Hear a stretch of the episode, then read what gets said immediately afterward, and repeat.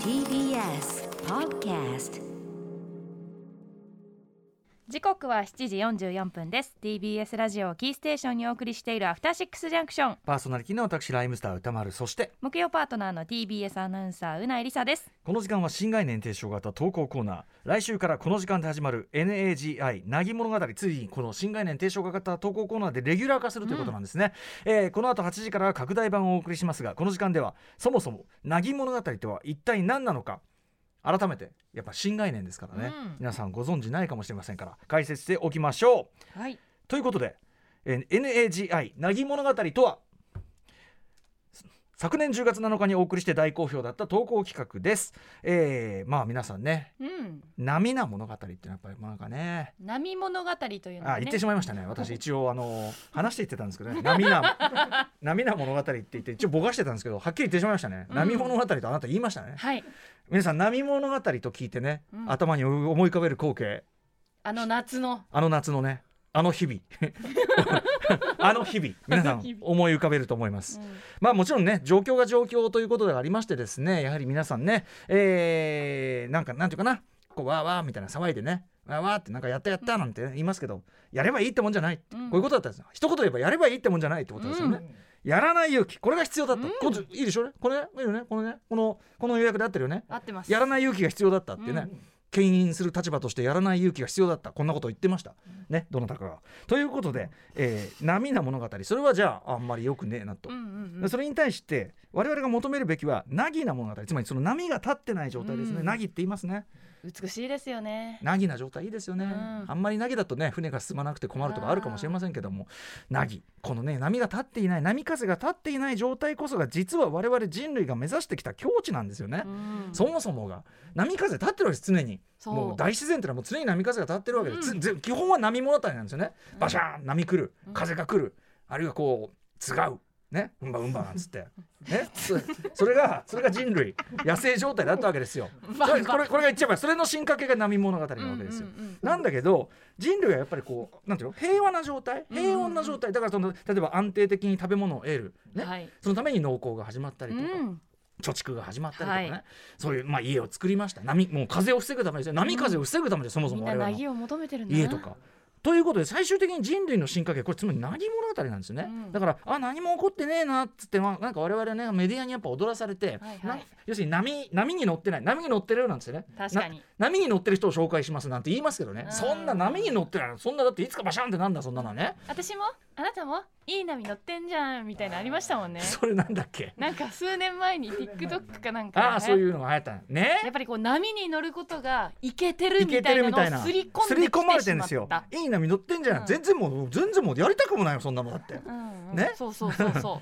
そういうことで我々が本来目指すべきはない物語だったんう ですね、うんうんそれを皆さんにあの若者たちにも伝えたいそういう心からのメッセージでございます、うん要するにほにゃらまあ、コロナ禍でいろいろできなくなったこといっぱいありますよそれはね、うんあるいはその何ていうかなコロナ関係なくなんかこうあんまり腰が重くてなんか結局やんなかったなうんうんうんみたいなことあると思うんですけど、うんうんうんそれをいちいち悔やんでどうするとそうなんですよいいじゃないかそれはそれでというね、んそれいやがあななんたなららしさなんだぞあなたらしさだし、なんならそれじゃあ例えばですよある場所に行けなかったああ残念なんて言ってますけど行ったところでね、うん財布はなくすすっ転ぶすりには合う挙句の果てにはコロナ感染ね、うんこれがお関の 山です。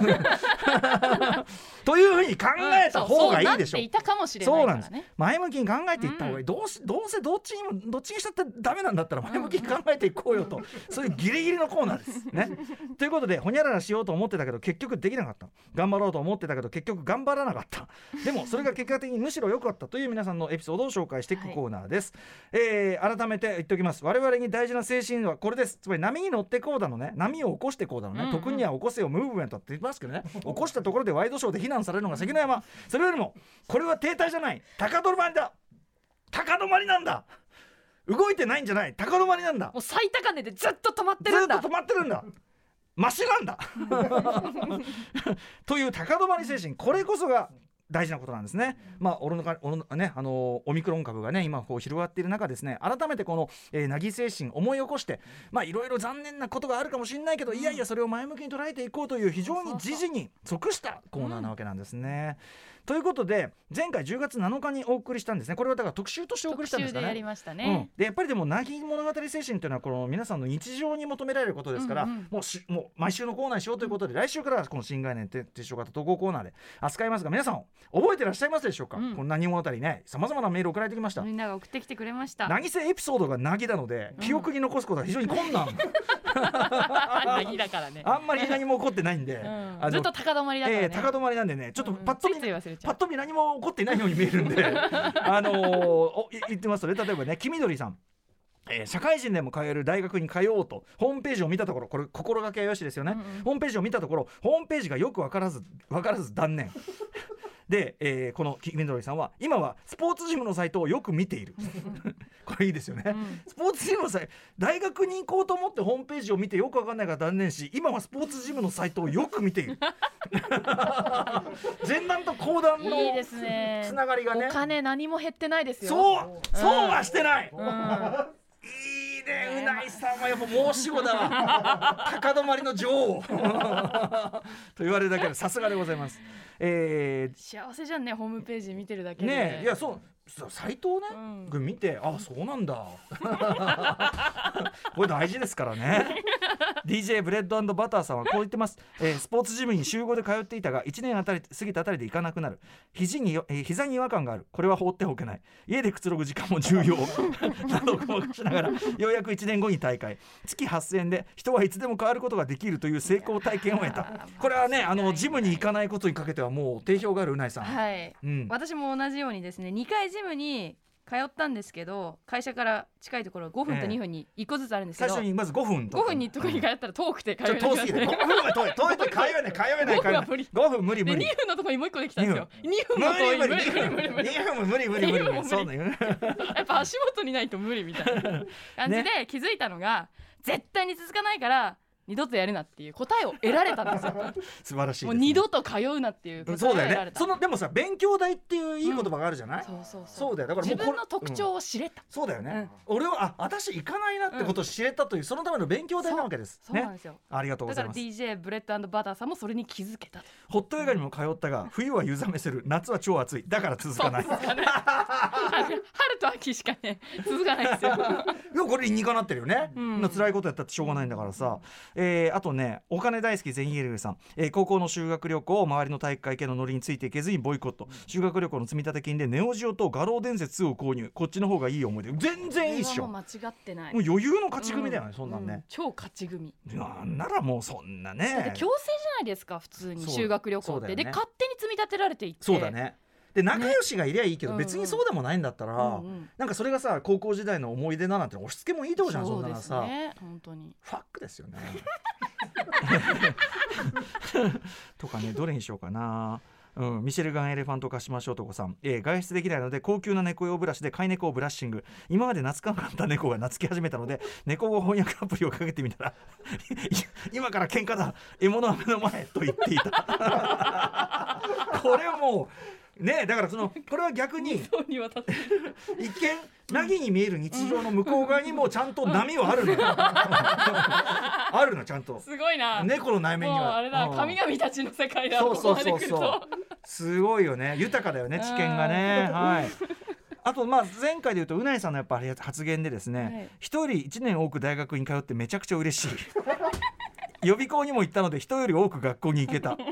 いいですねそうなんです普よ通に大学に入ってはってえっと巻いて ま普通に大学に入って、ま、巻いて卒業していた普通に卒業することを巻いて卒業って言ってるんですけど普通に大学に入って巻いて卒業していたらニコ動にも出会えなかったこれはいいねでもあさーもうニコ動に出会ってたからそうですよゲーうムねん出会ってでゲームの仕事もやってれそうばですよさっきのジギさんに褒めてもらった実況のね、うんうんうんああいうイズムもスキルみたいなものもやっぱりうんその時から見てたから、っそうだよていうのもありますからこれはねそんな巻いて卒業なんかしたってやっぱ浪人してよかった最 高ってことですよね。はい、ということで。ね、こんな感じのメールですよ。うん、だからもうね、うないさんも、さっきもそうでしたもんね。うんああ、びっくりした。ううんないさんのね、今週のニュースどうせないんでしょって、うんもう最近もう、もうそういう聞き方で、どうせないんでしょつってね、ないです。つってねずーっと最高値で止まってますから本当にいいですね。うんそういう最大まで更新、ずっとき、ね、継続更新中、ずっとね。うんもうだからかな観測不可みたいなもはやその精神、うんこれですよ、皆さん。みんなポジティブにポジティブ発に、想の転換いや本当に、うんあのもちろんねあの真に重大な問題うんわかんないですよ、家計が傾いてるとかうね、んうんうん地球環境問題だとそうか、ですね目をそらしちゃいけない問題そうはねもちろんまあね差別問題であるとか、うんうんこういうその是正されなければいけない立ち上がって戦わなければいけない問題に関してはもちろんそれはあの前向き思考なんてことでごまかしちゃいけません、うんうんうんでもなんつうかなこの程度のことうんうんこの程度の件については全然俺オールオッケー思考でいいだろうっていうふうに私は思いますんでね、うん今の自分をめでてください今の自分を愛してあげてください、うんそれが泣き物語です、今の自分が愛せてれば涙の必要ないうんいなんか自分で言ってて本当に正しいのかどうかはちょっと分かりませんけどふんいいじゃないいや間違いないですよ分かんないじゃんでもドラマ「凪のいとま」を見てた方々、今ええこれ BGM 流れてますけど「はいはいあ凪のいうそういこととだまのうん」もうまさにあの生活しなんかこう凪な生活ですよまさに。凪のおいとまはさだからうんうん凪さんとあの住んでるあそこの人たちだけだったら別にその、うんうんあまあ隣のあの男いたけどそうですうねん、凪さんだけなら別に問題ないのが、うん周りの涙連中がね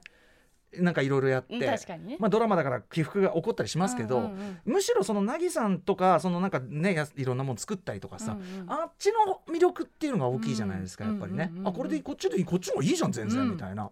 無理やりなんか恋愛とかする必要あるとか本さ当になんかこう都内のねいいマンションに住んで、ええこう働くとかが幸せじゃなくって実はそうそうこういうところで暮らすことだって幸せの幸せはあ一つるだよよっていう。幸せだからむしろ幸せってそれをこう見つけ感じる能力というのかな、うんうんどんなに金持ちだってそれはうんね、うん僕この間しみじみ言ってたんですよだからカニエ・ウェストはねめちゃめちゃ金持ってると、うんあのなんだっけ安藤忠雄さんのと連絡してねはい60何億円あなたのうち買いますっつって、うんうんで僕700億あるからいいんだなんつってでも